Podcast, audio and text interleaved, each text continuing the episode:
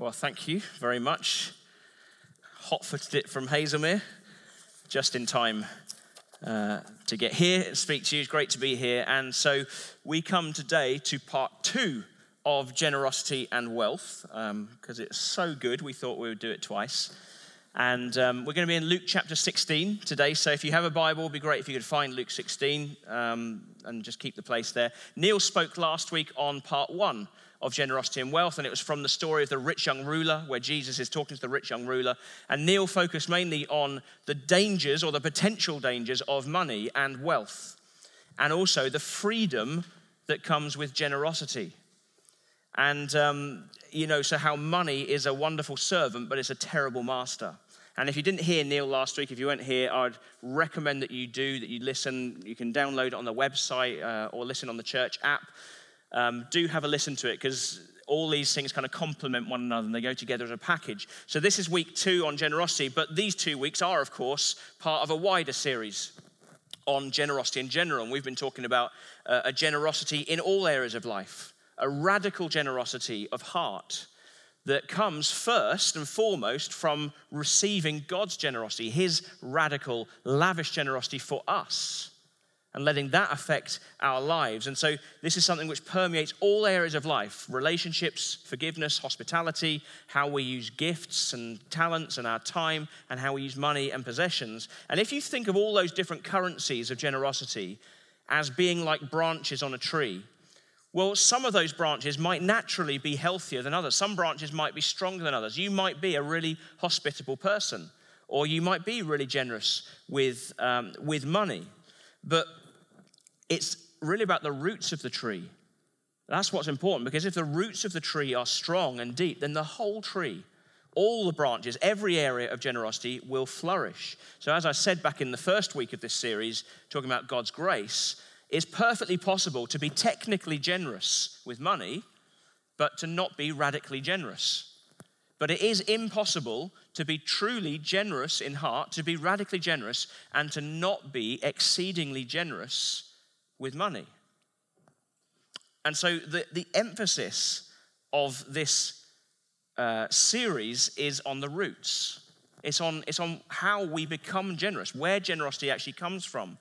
It's about having healthy roots and having strong, deep roots. In other words, having a growing appreciation, a growing revelation of God's love for you, of his generosity to you, and letting that so fill your heart that you can't help but overflow with generosity in every area, in every currency of generosity. So the whole tree flourishes, every branch is strengthened and grows as those roots get strengthened. But it does work the other way around as well. Because as the branches grow, as you stretch in these things, so it creates a need for those roots to get stronger and deeper still. And so our response in all of this is really important. To not be passive about it and just think, well, look, I'm going to wait until I get a greater sense of God's generosity for me so that I can then feel more generous and be more generous. No, this is about taking steps of faith in all of these areas and stretching ourselves in this um, so that it will lead us into a greater dependence on God. It will push us more into relationship with Him and grow deeper roots to support these branches that are growing. So, for example, we're commanded to forgive others, first and foremost as a response to God's forgiveness for us. But we know, and we heard a couple of weeks ago when Rich spoke, that's hard. Forgiveness is a big step of faith. It's not easy thing to do, but it's as we do it, it's, it's as we stretch ourselves and actually putting it into practice, not waiting for the feeling to forgive, which will never come. It's as we do it that we gain through that process an even greater appreciation, an even deeper understanding and revelation of God's forgiveness for us. So, our response is really important. There are practical responses to be made. When the teaching was on forgiveness, practical response is to forgive. When, the, when Ron spoke on hospitality, practical response is to be more hospitable. And when we talk about generosity and money, the practical response is to give or to give more. It's to take a step of faith. And that will be the response that we come to later on with the giving challenge that Neil spoke about last week. But today we're looking at one of probably probably one of the most confusing parables that Jesus told, you'll be glad to know. And uh, so I'm hoping I can make some sense of it for us. And it's Luke chapter 16, verses 1 to 13. So if you have your Bibles, do follow it, otherwise, it's on the screen. Jesus told his disciples there was a rich man whose manager was accused of wasting his possessions. So he called him in and asked him, What is this I hear about you? Give an account of your management because you cannot be manager any longer. And the manager said to himself, What shall I do now? My master is taking away my job. I'm not strong enough to dig. I'm ashamed to beg. I know what I'll do so that when I lose my job here, people will welcome me into their houses. And so he called in each one of his master's debtors. He asked the first, How much do you owe my master? 800 gallons of olive oil, he replied. And the manager told him, Take your bill, sit down quickly, make it 400. And then he asked the second, How much do you owe? A thousand bushels of wheat, he replied. He told him, Take your bill, make it 800. And the master, this is, this is where it gets really quite confusing here, because it says the master commended the dishonest manager because he had acted shrewdly. For the people of this world are more shrewd in dealing with their own kind than are the people of the light.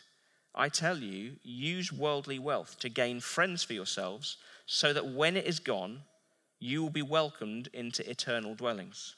Whoever can be trusted with very little can also be trusted with much, and whoever is dishonest with very little will also be dishonest with much. So if you've not been trustworthy in handling worldly wealth, who will trust you with true riches?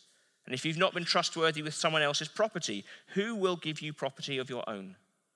No servant can serve two masters. Either he will hate the one and love the other, or he will be devoted to the one and despise the other. You cannot serve both God and money. So Jesus is very clear there at the end, but in the middle, it all gets a little bit muddy, doesn't it? It's like, well, what's, what's happening here? So, what is going on in this story? we have a rich man and his manager. And the job of the manager is really important. It's a high responsibility role. Uh, in that he's a bit like the chief operating officer of a big company. So he runs the estate. He looks after, oversees the estate, all the operations, all the goings on, including the investment of the rich man's money.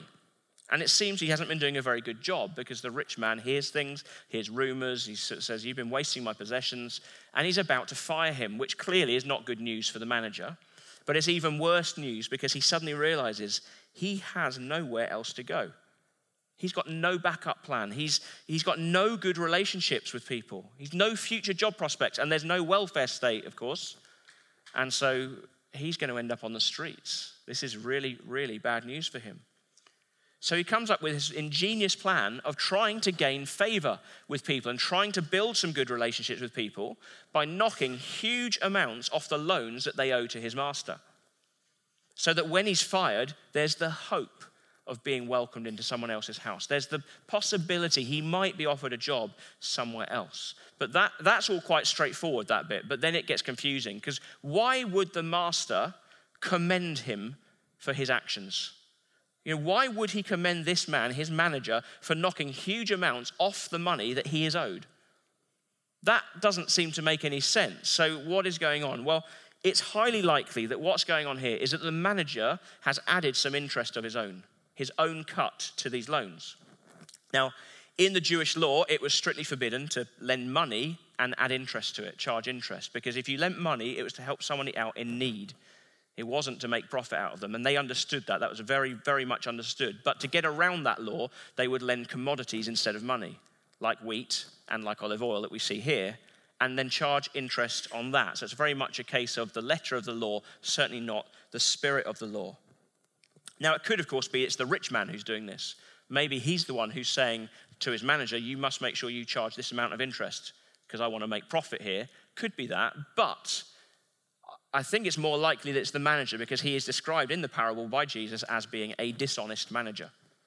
So it's more likely that it's the manager who's doing this. He's charging interest. So what he's doing in reducing the repayment amount is simply cutting out his own commission out of this deal. So the rich man still receives back what he's supposed to get. His loans, the loan is paid off. The manager is hoping to gain favor and goodwill with others in the process. Now that makes a bit more sense of the story because that explains why the master commends the manager for his shrewdness, for his foresight in taking a short term hit to look out for his future, to provide for his future. Jesus himself notes in verse 8 that the people of this world are more shrewd than are people of the light. In other words, People in the world, Jesus is saying, give more thought and care and attention to their physical well being and their future than worshippers of God give to their spiritual well being and their eternal future. And so Jesus is using here the example of a man who is very clever and very shrewd in a secular framework to speak to his people, because it starts with Jesus saying, it says Jesus told his disciples this parable. So he's using this secular example to speak to his people about how you use money in the kingdom of God. And so there's a couple of main points I'm going to draw from what we see in this parable. And the first is this we are stewards of money that isn't ours. We are stewards of money that isn't ours. Jesus is likening his followers to this manager in the story who's been given a lot of responsibility. He's been put in charge of investing money that isn't his. And so he has the responsibility to use that money in line with the values and the wishes of the one whose money it is.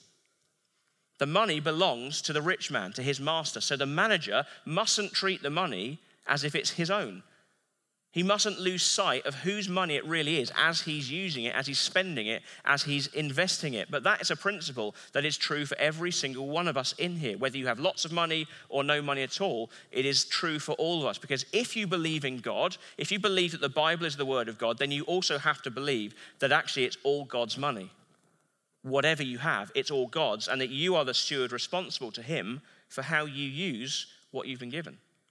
We see this in the early church. So in Acts 4, it says, No one claimed that any of his possessions were his own, but they shared everything they had. We have this amazing situation in the early church where, where people are not in need because people are sharing what they have. People are selling property and land, bringing the money to the apostles for it to be distributed among the poor. So nobody's in need. And it comes back to this idea that no one claimed that any of his possessions were his own.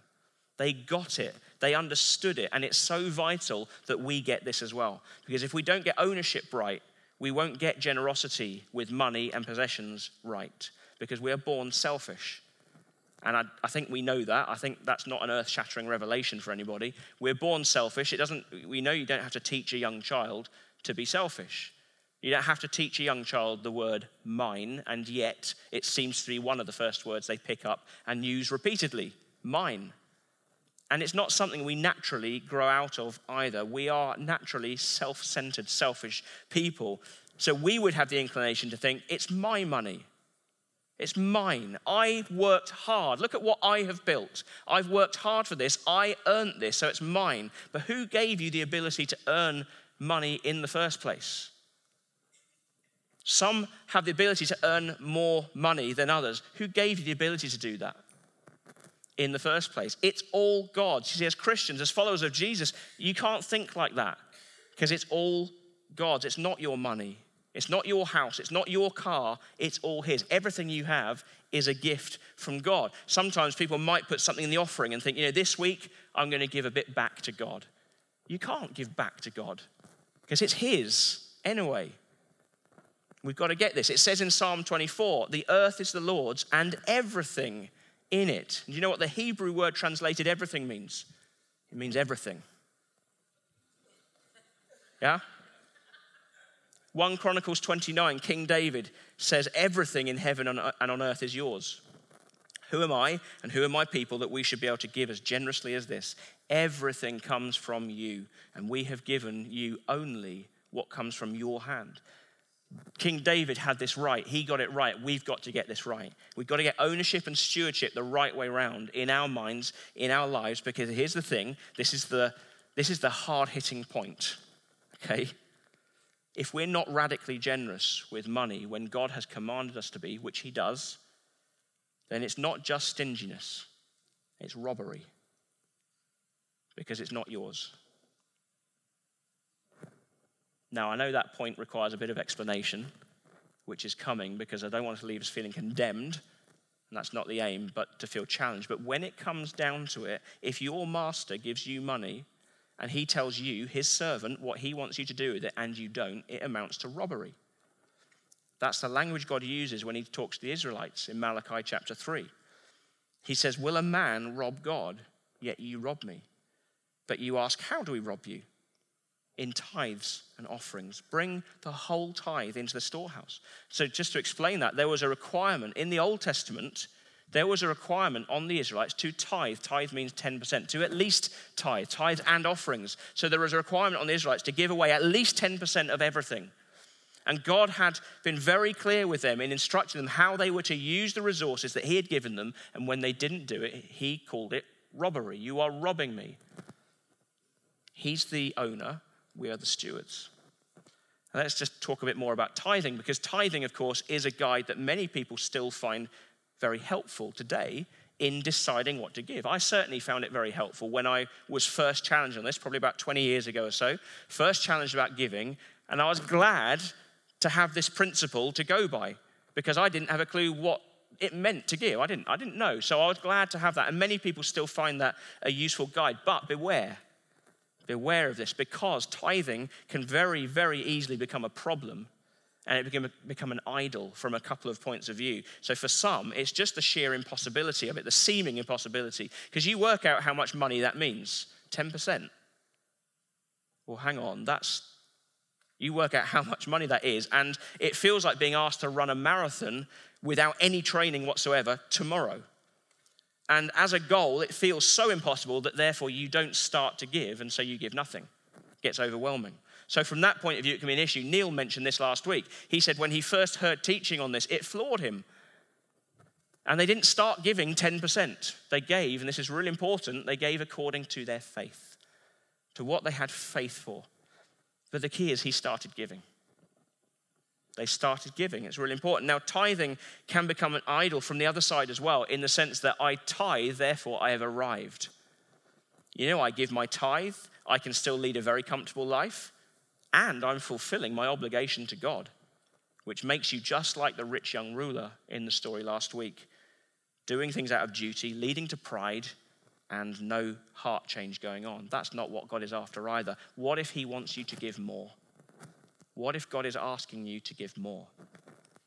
Now, tithing isn't taught explicitly. It's a biblical principle, but it's not explicitly taught in the New Testament. Jesus refers to it a couple of times, but it doesn't get taught explicitly. But do you know what? The standards in the New Testament are even higher because the New Testament talks about generosity.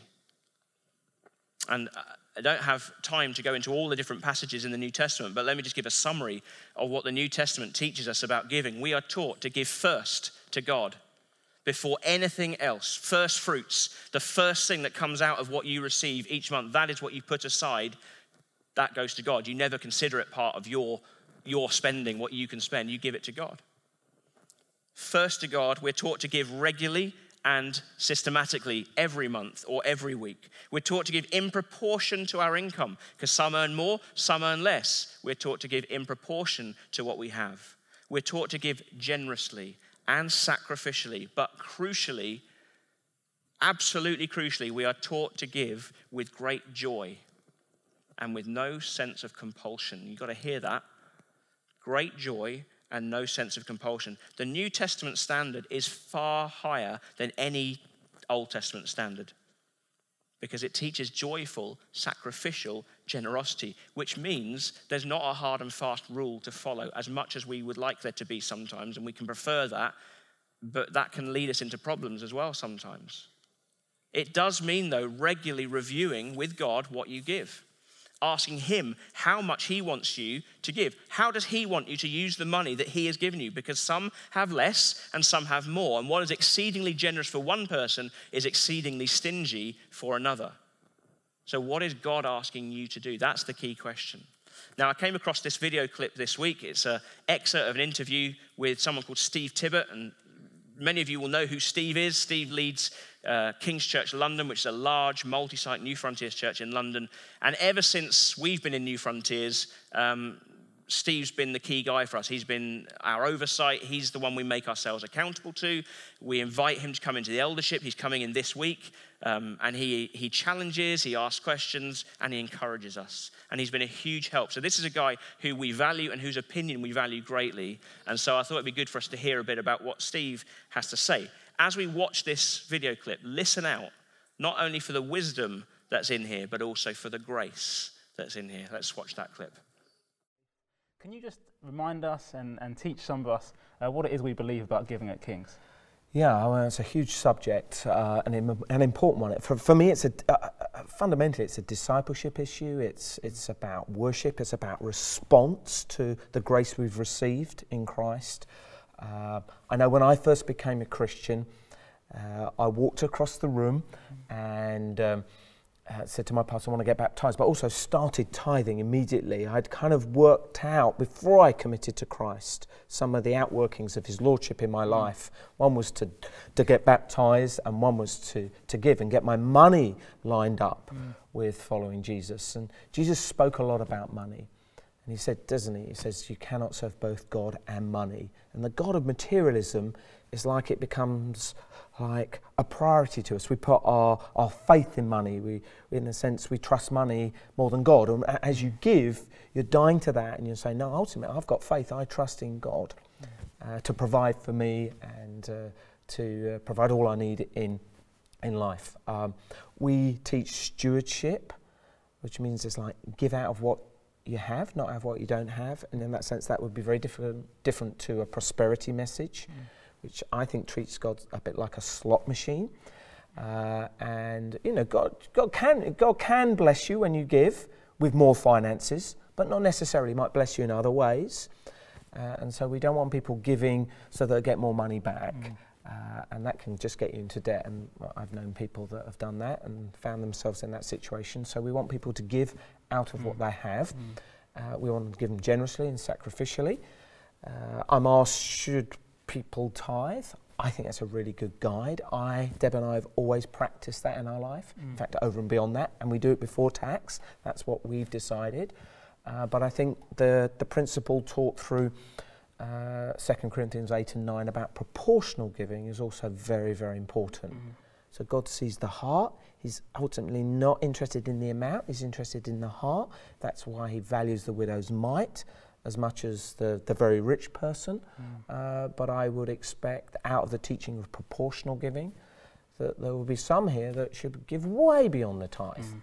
Mm. because they're, they're being blessed with tens, if not hundreds of thousands of mm. pounds, and so therefore they should, I think, as 1 Timothy 3 6, uh, Paul's fairly direct to what yeah. he's all rich, he commands rich people uh, to give. Not something that we do too mm. often around here, mm. uh, but uh, there's a big challenge for those that us who have had much to be generous. Mm. Uh, so there's some of the values. I think in the end, your bank statement communicates your priorities, your values, your commitments. Mm. So if you look at your bank statement, you'll find out whether Sky Sports are more important than tithing, and that reveals something about your your heart ultimately before God. Uh, so that's some of the key values that shape how, uh, how we teach about giving here at King's. Sky Sports, eh? Whoa. Steady on, Steve. Um, I just wanted to show that because it underlines, for me, it underlines the fact that we've been trying to get across all the time that giving is primarily a discipleship issue. It's a heart issue. It's it's a response of worship. It's a response to what God has done for you. And as we give, as we stretch ourselves in that, actually, it is a putting to death of the love of money. And it's putting faith in God. But the line that Steve used there, I hope you heard it. He said, Give out of what you have, not what you don't have.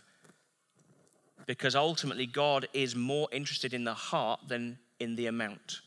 It is about the heart thinking in terms of percentages is helpful and it is biblical. You know, proportional giving is a helpful tool and it will feature, will be part of the giving challenge that you'll see later. But this is not ultimately about percentages, it is ultimately about the heart. And this is hugely challenging for all of us, whatever your situation. This is a big, big challenge for us all. But God is full of grace. He knows you. He understands your situation. He understands, for example, that some may find themselves in the position of wanting to be able to give more, but constrained in that. And there are many different reasons that that could be. Constrained in that. He knows. He understands. He's after your heart. That's what this is about. The key is to listen to what is he saying to you about this. What's he asking you to do? Because he doesn't ask you to do anything that's impossible. He will ask you, though, to do things that require faith and that stretch faith. He will challenge us on this if we allow him to. He will challenge you as to how you are using money. Are you using money unwisely? Are you using money in a wasteful way? Are you using it in a way that, that unnecessarily restricts how, how much you can give, how generous you can be? He will challenge us on this if we let him, because it's such, he knows what a big part of our life and our heart that this is and that it, can become. But we are stewards of money that isn't ours. So we have a responsibility to use it in line with the values and wishes of the owner. That's the first point to draw from this parable. The second thing is this put God's money into things that last. Put God's money into things that last. The manager in the parable was commended for his shrewdness and for his foresight. What did he actually do? Well, in cutting out his commission, he limited his short term financial gain and he invested in something much, much better and far more lasting because he invested in relationships. And he understood that in the long run, that was going to be far better than just having as much money as I can grab hold of now. And it just makes sense. It makes sense to put money into things that last to put money into things that will increase in value rather than the things that are going to lose value quickly. And Jesus is very clear in here that one day all of it will be gone anyway. Your money will be gone. He says, I tell you, use worldly wealth to gain friends for yourself, so that when it is gone, when your worldly wealth is gone, you will be welcomed into eternal dwellings. And I will unpack that a little bit more in a minute because I think it needs a bit of unpacking because it's another one of these quite confusing statements. But the reality is, there's no safe investment in this world. There's nothing materially here that cannot fail. Everything eventually will be gone, nothing will last. And so we are to invest, put money into eternal things. Well, what does that mean? I mean, we can think of it in a logical way. We can take a logical approach to this and kind of think, well, Jesus is building his church. The church is really important to Jesus. The church is all about building the kingdom of God, which is eternal, which is why we give to the church. But that doesn't really stir us. it doesn't really stir our hearts. It may lead us to give, it may lead us to give in a dutiful way, but not necessarily joyfully. So let's come back to what Jesus says with that rather strange line that I read before. He says, I tell you, use worldly wealth to gain friends for yourself, so that when it is gone, you will be welcomed into eternal dwellings. What does this mean? Worldly wealth, he just talking about money, possessions, property, anything that we have in this life that you cannot take with you into the next life. Now, one of the commentators that I've been reading this week, a guy called Michael Wilcock, um, he says about this, he says, although these things, uh, by which he means things associated with worldly wealth. Although these things belong to this life only, says Jesus, yet what will happen to you then when you pass into that life will depend on what you are doing with them here and now. Not, not, not if you will pass into that life, but when. What will happen depends on what you do now. What you do with money and possessions now has eternal impact.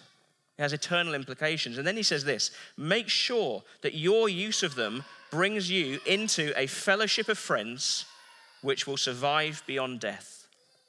Make sure your use of them brings you into a fellowship of friends which will survive beyond death. Let me explain that a bit. Jesus knows exactly what we need, He knows what makes us tick, right? We will tend to look to money and things for a sense of significance either through boasting through what we have, about what we have, or through wishing we could have more. But Jesus, no, actually, that is not where true significance lies. True significance is in relationships. It's in love and being loved that we feel truly significant. We look to money to make us feel secure, but there's no security in money and possessions. It can be gone in an instant. It is not a secure thing at all. Jesus knows actually we only find true security in love. And he knows this because it's what we were made for. It's how we were made. It's, it's how we're designed. We are inherently relational beings. Whether you're an introvert like me or you're an extrovert like others, we are inherently relational beings. We need one another. And why? Because God is inherently relational. It's because that's what He is like Father, Son, Holy Spirit, the Trinity eternally coexisting in this beautiful dance of love and perfect, loving, submissive relationship. It's just beautiful. That's what God is like, and so that's what we are like because we're made in His image, which means that we need each other and we need love. And God knew, He saw that right at the beginning. He said, It's not good for man to be alone. Adam had God, but he knew he also needed others. It is not good for man to be alone. We need each other. We need love. That is where we find true fulfillment and true wealth, being surrounded by people who love you and who you can love. But we know that even that is not perfect in this world, in this life. That love actually can be more a source of pain than it is a source of comfort or pleasure. It's only in eternity that we will know that true wealth. Jonathan Edwards was an American preacher from the 18th century. And he wrote a sermon called Heaven is a World of Love. And in this sermon, he identified five barriers to that fulfillment of love, finding that fulfillment of love. Things that make love a source of pain here in this life, but that will be removed in the next life, in eternity. So the first thing he said was, We all want to be loved for our own sake. We all want to be loved for our own sake. It's very painful to feel that someone loves you only to find out that they're actually only loving you for other things, for what they can get, that they're using you in some way. And I imagine we've all experienced that, and I imagine we've all inflicted that on others. I know I certainly have. An example popped into my head this week as I was thinking. I remember probably nine or 10 years old, uh, wanted to go to a friend's house, and I remember this guy saying to me, Do you only want to be my friend because I've got a Spectrum computer? And I said no. The truth was yes. And he saw through it. You know, we all want to be loved for our own sake. Now, here in this life, that doesn't happen very often, but there, there, in eternity, in the next life, you will be fully loved for who you are. Second thing is we want to be able to express love freely without any impediment at all. But pride, selfishness, pettiness, defensiveness, self pity, all these things get in the way. Most days I find situations where I didn't express my love for my family in the way that I wanted to. And afterwards I think, why did I act like that? Why did I do that? Why did I say that? Or why didn't I say what I should have said? Here in this life, there are many barriers to expressing love fully. It's internal barriers, but there, there we will love fully. We will be able to express love fully. Third thing, we want to love with complete mutuality. There's pain in loving someone who doesn't love you as much or who doesn't love you back at all. But there, there, love will be perfect and it'll be perfectly mutual. Fourth thing is when we love someone, we can't stand them being unhappy. You know, someone once said that when you have children, you're only as happy as your unhappiest child. And it, it, that is true. It is true. If you love people, you will get your heart broken, not because they're being mean to you, but because of their situations in their life, because they're unhappy. If you love people, you will be brokenhearted. The only way to avoid that is to not love anybody, which goes against our nature. If you love people, you will, your heart will always be broken, but there, there, that won't be the case. It will be very different. Fifth thing is the pain of losing people you love. Because in this life, we will lose everybody either through our own death or through the death of others. You can sit around the table with your family, and one person at that table will experience losing every other person around the table. There's great pain in this, but there, there is love without parting. It's, it's love without being brokenhearted. It's love with complete and perfect mutuality, it's fully expressed, and you will be fully, fully loved for who you are. See, the love that we need, the love that we're designed for, and the love that we crave isn't here. It's not here, it's there. It's there, it's in eternity. And so we invest money in eternal things. You know, it's why we it's why we, we look after the, the poor. It's why we care about the poor and put money into helping the poor. And I know lots of people here will be doing that. Lots of people, um, obviously, the church does that, but also in, in your own lives, you'll be sponsoring children and uh, all sorts of things. It's why we do that because people who are made in the image of God are eternal. They last forever, money doesn't. So you put money into something that's eternal. People last forever, and the Word of God lasts forever. And when we bring the Word of God into connection with people, and they believe it, and they receive the gospel of Jesus Christ for themselves, and they receive His salvation, their lives are changed forever and for eternity, then they become brothers and sisters who you will never lose, and who eventually you will love, and they will love you perfectly and eternally. That love that we crave so much. This is the fellowship of friends that will survive beyond death. And that's what the church is. It's what the church is all about we're all about bringing people into connection with the Word of God, bringing people into connection with the love of God, the amazing truth that we have received and believed and had our lives changed. We want to bring people into connection with that and see their lives changed, see them saved. You know, Jesus is building his church, and I absolutely, firmly, 100% believe that the local church is the hope of the world because Jesus chooses to use us for whatever reason. We are the hope of the world. And so put your money into that. Put your money into that. Put your money into the work of the kingdom that changes people forever, changes people for eternity. Send your money on ahead for eternal things. God has said to us, I have many people in this place. That is people who are yet to be reached, but who will be reached by us as we seek to build the kingdom of God in High Wycombe in partnership with Jesus. It's exciting. That is something worth getting excited about. This church is tremendously generous. Huge generosity in this church. But what if? What if we could become an epicenter of a kind of a ground shaking generosity that touches every single area of this town that God has called us to? That's something to dream about. That is something worth dreaming about. Now, in Malachi chapter 3, having challenged his people to bring the whole tithe into the storehouse, God then says, Test me in this. Test me in this and see if I will not throw open the floodgates of heaven, pour out so much blessing that you will not have room enough for it. Now, as Steve said, we don't give in order to receive back financially. Even though God can sometimes do that, we don't give to receive back. That's prosperity teaching, it's the prosperity gospel, and it's an utter abomination.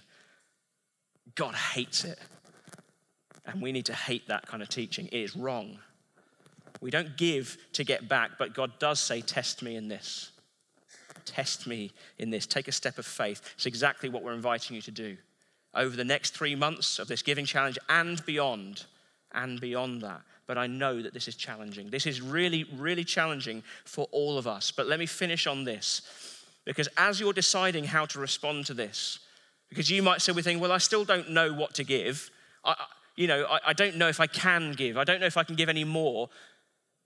As you're thinking about this and as you're deciding how to respond, keep your focus on what Paul says in, in 2 Corinthians 8 as he's encouraging the church to give generously to the offering for the poor in Jerusalem. What he says to them, he says, Don't do this because I'm telling you.